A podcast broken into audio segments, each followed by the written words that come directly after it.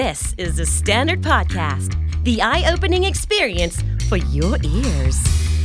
Hi guys, this is G and you're listening to Khanom Ni Dee Podcast. สะสมศัพท์กันวันละนิดภาษาอังกฤษแข็งแรง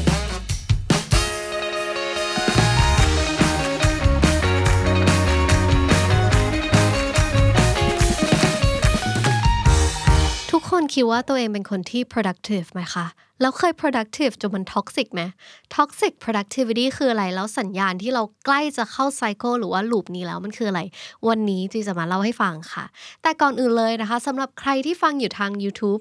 make sure that you're subscribed to our channel and hit the notification bell so you don't miss out any new content and for you guys if you haven't heard about Candy Club Candy Club is our YouTube membership you know subscription model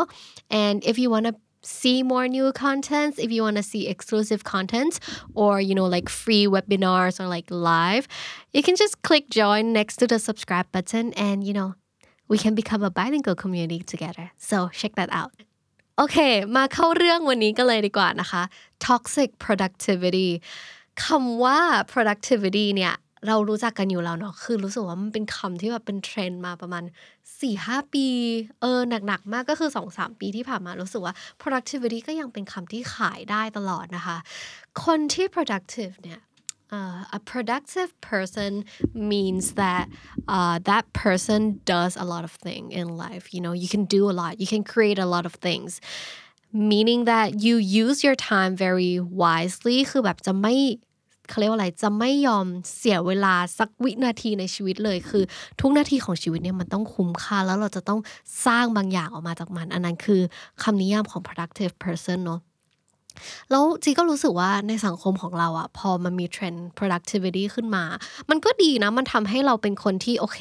ตั้งใจขยันทำงาน you know you make more instead of likeเป็นแบบ constant rate ไปเรื่อยๆใช่ productivity มันอาจจะแบบทำให้เราเขาเรียกว่าอะไรproduce ของออกมาได้เยอะขึ้นหรือว่าหาศักยภาพบางอย่างในตัวของเราเจอขึ้นหรือว่าเนี่ยเราใช้ชีวิตให้มันคุ้มค่าคือแบบเรา evolve daily เลยนะคะคือเป็นการที่แบบคือ productive มันก็มาช่วยด้านนี้แหละเนาะแต่ productive มากๆจนมัน toxic เนี่ยมันก็มีเหมือนกันนะคะคือ productivity มันไม่ได้มีแค่ด้านดีอย่างเดียวเอออยู่แบบทำได้เยอะอยู่ทำได้ดีอย่างนู้นอย่างนี้ productive เกินไปจนมัน toxic ก็มีเหมือนกันนะคะ toxic productivity คืออะไร toxic productivity is an unhealthy need to always be productive you know you have that urge to always be productive no matter what the cost is ก็คือเราจะเป็นคนที่พยายาม productive ตลอดเวลาโดยไม่สนว่าเฮ้ยมันมันดีหรือไม่ดีกับเรายังไงนะคะคือนั่นแหละมันคือการที่เราพยายามทำตัวให้ productive มากเกินไปจนมันเสียสมดุลชีวิตนั่นเองจนมัน toxic นะคะมันมีอยู่เว็บหนึ่งที่เขาใช้คำนี้แล้วจีชอบมากเขาบอกว่า toxic productivity is workaholism on steroids สำนวนคำว่า on steroids เนี่ย it means to suggest that something is highly exaggerated enhanced or is an accelerated version of something คือมันไม่ใช่การโดบยานะแต่ว่าในสำนวนเนี่ยมันคือการที่เขาเรียกว่าอะไรอ่ะเรา boost แล้วก็แบบทำมันเยอะเกินไปอะค่ะ productivity is workaholism on steroids ก็คือเราแบบ workaholic มากๆคือแบบทำแต่งานไม่ทำอย่างอื่นเลย toxic productivity อะก็มี equivalent เท่ากับนั้นก็คือแบบพยายามทำตัว productive อย่างเดียวเลยไม่สนใจอย่างอื่นเลยนะคะแล้วเขาบอกว่า this extreme obsession with productivity is never ending and never gonna be enough อืมเขาบอกว่ามันจะไม่มีวันจบมันจะวนลูปไปเรื่อยๆแล้วมันก็จะไม่มีวันพอค่ะThis stems from a culture that praises and rewards productivity เหมือน culture เราที่เรากำลังเจอมาในสังคมเลยเนาะคือมันก็มีรากมาจากการที่สังคมเนี่ยปลูกฝังให้คน productive แหละทำเยอะๆอะไรเงี้ย which is a good thing มันเป็นเรื่องที่ดีนะ but does not always tell us where to draw the line คือสังคมเนี่ยก็บอกให้เราเออเป็นคนขยันสิตั้งใจทำงานนู่นนี่นั่นทำเยอะๆสิแต่ไม่มีใครบอกเลยว่าขีดของมันขอบเขตของมันอยู่ที่ไหน Where is the line exactly วันนี้เรามาดูกันจีไปเจออินโฟกราฟิกอันหนึ่งมาจากเว็บ The Quint นะคะซึ่งเขาทำเป็น productivity spectrum เขาก็วาดไว้ตรงกลางเนี่ยเป็น healthy productivity ส่วนทางซ้ายก็เป็น toxic productivity ลูกศรทางขวาก็จะเป็น product toxic productivity เหมือนกันนะคะ healthy productivity เนี่ยจีมองว่ามันคืออะไรที่เราทำแล้วเรายังมีสมดุลชีวิตอยู่ก็คือ we can continue our life very easily and we're happy doing it but for toxic productivity ก็คือwhen you're consumed by work or consumed by feelings ก็คือเราอ่ะโดนแบบกลืนกินเข้าไปในการทำงานมันเหมือนเราอ่ะถูกกลืนกินลงไปเลยสมมติเราทำงานเยอะไปใช่ป่ะชีวิตเราก็จะมีแต่งานหรือว่า consumed by feeling เนี่ยพอเราทำงานเยอะมากๆเราก็รู้สึก overwhelmed เด็กรู้สึก overwhelmed ก็ anxious ปัญหาความรู้สึกต่างๆมันก็ตามมาอีกนะคะก็นั่นแหละมันคือ sign ของ toxic productivity ว่าเราเนี่ยจะต้องหยุดแล้ว once we're consumed by work and consumed by our feelings but what are the signs of toxic productivity เขาบอกไว้ง่ายๆเลยว่าหนึ่งก็คือ you feel like a failure if you are not productive or you don't complete all the tasks that you wrote on your to-do list every day ก็คือเราจะรู้สึกว่าเราเป็นคนที่ล้มเหลวอะเราเป็นแบบเราเป็น failure เป็นเป็นบุคคลล้มเหลวว่าไม่สามารถเราไม่สามารถ complete task ได้เราทำสิ่งนี้ไม่ได้เราเป็นคนล้มเหลวอะไรเงี้ยมันจะมันจะเกิด feeling นี้ขึ้นมา two you judge and assess yourself based on what you haven't done คือเราตัดสินตัวเองจากสิ่งที่เรายังทำไม่สำเร็จเราไม่ได้มองว่าเออเรา complete task อะไรไปแล้วบ้างแต่ว่าเรากลับมองกันว่าเรามีอะไรบ้างที่เรายังไม่ได้ทำแล้วเรารู้สึกแย่เนาะสาม you feel guilty when you enjoy relaxing time พอเรามีเวลาว่างๆแล้วเนี่ยเราก็รู้สึกว่าเฮ้ยเรา guilty เรารู้สึกผิดอะเราไม่ได้ productive เลยเราไม่ได้ทำอะไรเลยมันแย่ไหมเราเป็นคนที่แย่ไหมมันจะมีความรู้สึกอย่างนี้ขึ้นมาซึ่งจีอะเคยเป็นนะคือมีช่วงหนึ่งที่เรารู้สึกว่าโอเคเราเราจะคอยบอกเสมอว่าเราอะเป็น workaholic เพราะว่าเราชอบทำงานมากๆไม่รู้ว่าเราชอบทำงานหรือเราไม่มีอะไรทำกันแน่แต่ว่านั่นแหละคือมันเป็นความรู้สึกที่ว่าพอเราไม่ได้ทำงานเรารู้สึกผิดว่าเฮ้ยเราเอาเปรียบคนอื่นอยู่หรือเปล่าเรามาแบบ enjoy ชีวิตเรามาดูซีรีส์อย่างเงี้ยมันโอเคไหม even though it's not like in my work time anymore I still feel guilt I still feel very very guilty because I'm not doing anything productive because mindset ของจีตอนนั้นนะมันเป็นอารมณ์ที่แบบถ้าเราไปดูหนังมันแปลว่าเราไม่ productive ถ้าเรามีเวลาให้ตัวเองแบบโอเคอาบน้ำนานๆหรือว่านั่งเพลนรูปอะไรเงี้ยมันไม่ได้productive เพราะว่ามันไม่ได้แบบดูมันไม่ได้มันไม่ได้ increase any value for our work อะไรเงี้ยก็รู้สึกว่าตอนนั้นน่ะจีก็ toxic productivity เองเหมือนกันนะข้อที่สี่ค่ะ signs of toxic productivity เขาบอกว่า you work so much that it harms your health and personal relationships โอ้โหอันนี้คือแบบ very close to home คือแบบรู้เลยว่าเราก็เราเองก็เป็นเหมือนกันช่วงแรกๆที่จีมาแบบทำงานใหม่ๆตอนเป็น first jobber ยังแบบไฟแรงอยู่ใช่ไหมคะก็รู้สึกว่าตัวเองแบบทำงานทั้งวันทั้งคืนเลยคือไม่หยุดเอางี้ดีกว่าไม่หยุดก็คือจีมาทำงาน สิบเอ็ด โมงใช่ไหมแล้วก็อยู่ออฟฟิศถึง สาม ทุ่ม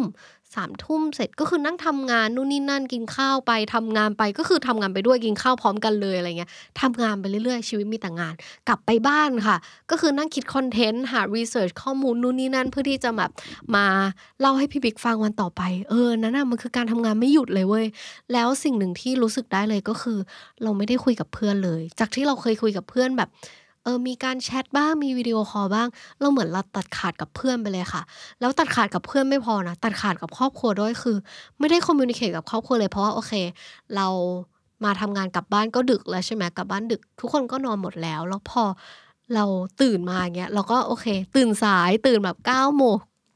ขอโทษค่ะแล้วก็ตื่นแบบเก้าโมงอะไรอย่างเงี้ยเก้าโมงสิบโมงทุกคนก็ออกไปทำงานกันหมดแล้วแล้วเราก็ไม่ได้คุยกับใครในครอบครัวเลยมันรู้สึกว่า it it really affects your relationship with human อะไรเงี้ยนั่นแหละค่ะคือ signs of toxic productivity เนอะคือแบบ we got into being productive too much that it harms our relationships with other ข้อที่ห้าค่ะ signs that you have toxic productivity is that you often wonder and ask yourself what's the pointคือโอเค productive อ่ะมันดีแหละเราทำได้เยอะเรา produce ออกมาได้เยอะหัวเราคิด creative นู่นนี่นั่นแต่ว่าถ้าเราเริ่มตั้งคำถามกับตัวเองแล้วว่าเราทำสิ่งนี้ไปเพื่ออะไรอันนี้เป็นแบบ dangerous sign แล้วนะเป็น red flag แล้วนะว่าเฮ้ยบางทีอ่ะสิ่งที่เราทำอยู่มันอาจจะไม่ได้ตอบโจทย์ชีวิตเราขนาดนั้นก็ได้นะคะและข้อสุดท้ายค่ะข้อที่หก this is very important and you know it's very crucial for you to know that when you start,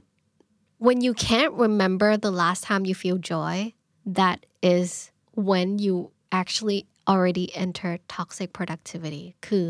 ถ้าเราแบบเริ่มรู้สึกแล้วว่าเฮ้ยครั้งสุดท้ายที่เรารู้สึกแฮปปี้หรือว่า enjoy life อะไรเงี้ยมันเมื่อไหร่กันนะเราจำไม่ได้เลยอันนั้นก็ก็คือ product อันนั้นนะก็คือ toxic productivity เรียบร้อยแล้วนะคะแต่ทีนี้ถ้าเรารู้ตัวแล้วเนี่ยว่าโอเคเรามีบาง signs เราแบบเช็คออกมาแล้วว่าโอเคเราก็มี signs of toxic productivity อยู่แล้วเราจะออกมาจาก cycle นี้วนลูปนี้ได้ยังไงนะคะบทความนี้เขาเขียนไว้ดีมากมาจาก the healthy dot com เนาะคือเขาบอกว่า if you're in a toxic productivity relationship with your life or yourself you have to keep this in mind ก็คือโค้ดที่เขาบอกว่า do less to do moreอืมมันอาจจะตรงข้ามกับคำว่า productive นิดนึงเนาะคือ productive เนี่ยแปลว่าเรา produce ออกมาได้เยอะ you can produce in a large amount right แต่ว่า do less to do more เนี่ยก็คือทำน้อยเพื่อให้ผลได้แต่ก็แต่ do less to do more เนี่ยก็คือการทำน้อยเพื่อให้ได้ผลที่มันมากขึ้นค่ะที่เข้าใจนะคือ but it sounds ironic but I think that it's actually true because you know when you're productive your mind is really set to a specific goal คืออยู่จะมี task บางอย่างที่อยู่จะต้อง complete ใช่ไหมแต่บางทีอ่ะการที่เราทำหลายๆอย่างเยอะๆมันทำให้เราหลุดโฟกัสเหมือนกันนะแล้วสุดท้ายแล้วอ่ะบางคนที่เขา manage ไม่ได้จริงๆแต่ว่าก็ยังติดอยู่ใน loop ที่แบบมันเป็น toxic productivity เนี่ยเราก็จะวน loop โดยที่เราไม่โฟกัสแล้วเราก็จะไม่ได้อะไรที่มันดีออกมาเลยสักอย่างค่ะก็คือ instead of like getting more done you got nothing done ก็คือเราทำอะไรไม่ได้ออกมามันไม่ complete ออกมาเป็นชิ้นสักอันเลยนะคะเขาก็เลยก็เลยอยากย้ำโค้ดนี้เนอะก็คือ do less to do more เราทำน้อยให้มันได้มากขึ้นสองสิ่งที่เขาบอกว่าเราควรทำเลยก็คือหนึ่ง if you want to be productive but not toxic make a list of your values ทุกคนต้องทำความเข้าใจก่อนนะคะว่า values and goals is a totally different thing values คืออะไรที่เราให้คุณค่า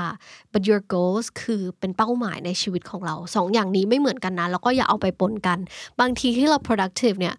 เรากำลัง productive เพื่อ value ของเราคุณค่าในชีวิตของเราหรือเรากำลัง productive เพื่อ you know goals ของเราในชีวิตมันไม่เหมือนกันทุกคนต้องแยกให้ออกก่อนนะคะแล้วหลังจากที่เราทำ list อันนี้ออกมาแล้วนะคะ look at how you are actually spending your time and see if your activities and see if any of your activities actually align to your values or is it more of your goal oriented if it's your goal oriented then maybe you know cut some of the goals out and then put your values in instead so you don't you know stay in that toxic cycle ส่วนข้อที่สองค่ะก็คือ make self care a habit คือการที่เรา productive เนี่ยบางทีมันทำให้เราลืมการเป็นตัวเองเกินไปหรือว่าลืมดูแลตัวเองเพราะเรารู้สึกว่าเราจะต้อง complete task ให้มัน on time หมายถึงว่าใน to do list ใน to do list หนึ่งวันของเราเนี่ยเรามีหลายอย่างมากที่ต้องทำจนบางทีเราก็แบบบอกว่าเออพาร์ทอะไรที่เป็นเซลฟ์แคร์เนี่ยเราไม่สนใจก็ได้เราสกิปมันไปก็ได้เดี๋ยวดูแลตัวเองวันไหนก็ได้ซึ่งไม่จริงค่ะ self care is the most important thing ถ้าเราลืมพาร์ทที่มันเป็นเซลฟ์แคร์ไปแล้วเนี่ยบางทีเราก็จะรู้สึกเนี่ยเราก็จะมี feeling แบบ overwhelm ได้มันก็จะเข้า loop toxic ได้ง่ายนะคะฉะนั้น make self care a habit if you really love to do you know if you really love to make a list on like what you need to do in one day put that in your list and you know just remember that you have to put yourself first in everything so that you feel okay with life and you actually enjoy doing it นะคะแล้วการที่เรามี self care as a habit แล้วเนี่ยมันก็อาจจะทำให้เรา deal with like those underlying feelings that we never really cared about before like you know our fears and why why we're actually and like you know why we desire to be productive all the time มันอาจจะทำให้เราเข้าใจตัวเองได้มากขึ้นพอเราเข้าใจตัวเองแล้วเนี่ยมันไม่ได้แปลว่าเราจะ productive น้อยลงนะแต่ว่ามันจะ efficient มากขึ้นพูดอย่างนี้ดีกว่าบางคนอ่ะ productive ก็จริงแต่ไม่ efficient เรารู้สึกว่าถ้า productive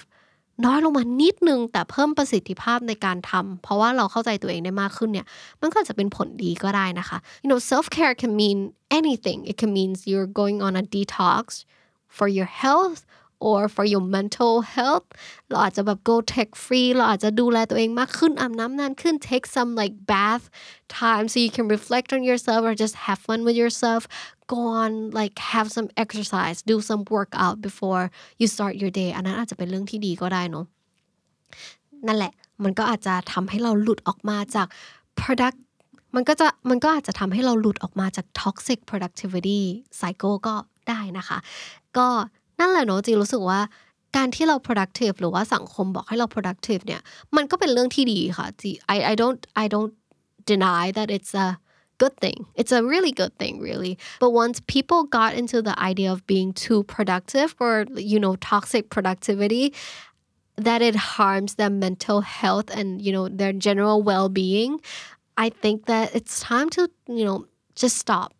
just just take a just take a break and you know just let's just focus on ourselves first and not care so much about what the society wants us to do or wants us to be because at the end we're the only ones who are going to be because at the end we're we're all we're always going to be the only one who's there for ourselves and nobody else in the society or in the community is going to be there for us so you have to stand for yourself and you know be happy for yourself and that's all for today ใครที่กำลังเจอปัญหา toxic productivity อยู่เนี่ยจะอยากรู้เรื่องราวของทุกคนเหมือนกันนะว่าเออผ่านมามาได้ยังไงหรือว่ายังติดอยู่ในลูปนั้นอยู่มาคอมเมนต์มาพูดคุยกันได้นะคะก็นั่นแหละก็อยากย้ำเตือนอีกรอบนึงนะว่าในคอมเมนต์เนี่ยก็อยากให้คุยกันแบบดีๆใช้ถ้อยคำที่สุภาพต่อกันนะคะมาแลกเปลี่ยนความคิดเห็นหรือว่ามาแลกเปลี่ยน experience กันเนาะ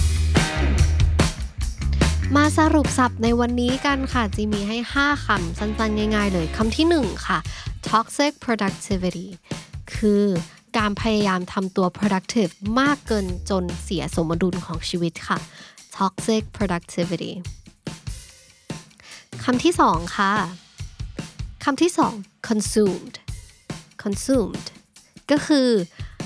การที่เราเนี่ยถูกกลืนกินออกไปหรือว่าการที่เราทำอะไรมากๆจนเราสูญเสียตัวเองแล้วโดนกลืนกินไปนะคะก็คือ consumed คำที่สามค่ะ failure failure คือความล้มเหลวค่ะ failure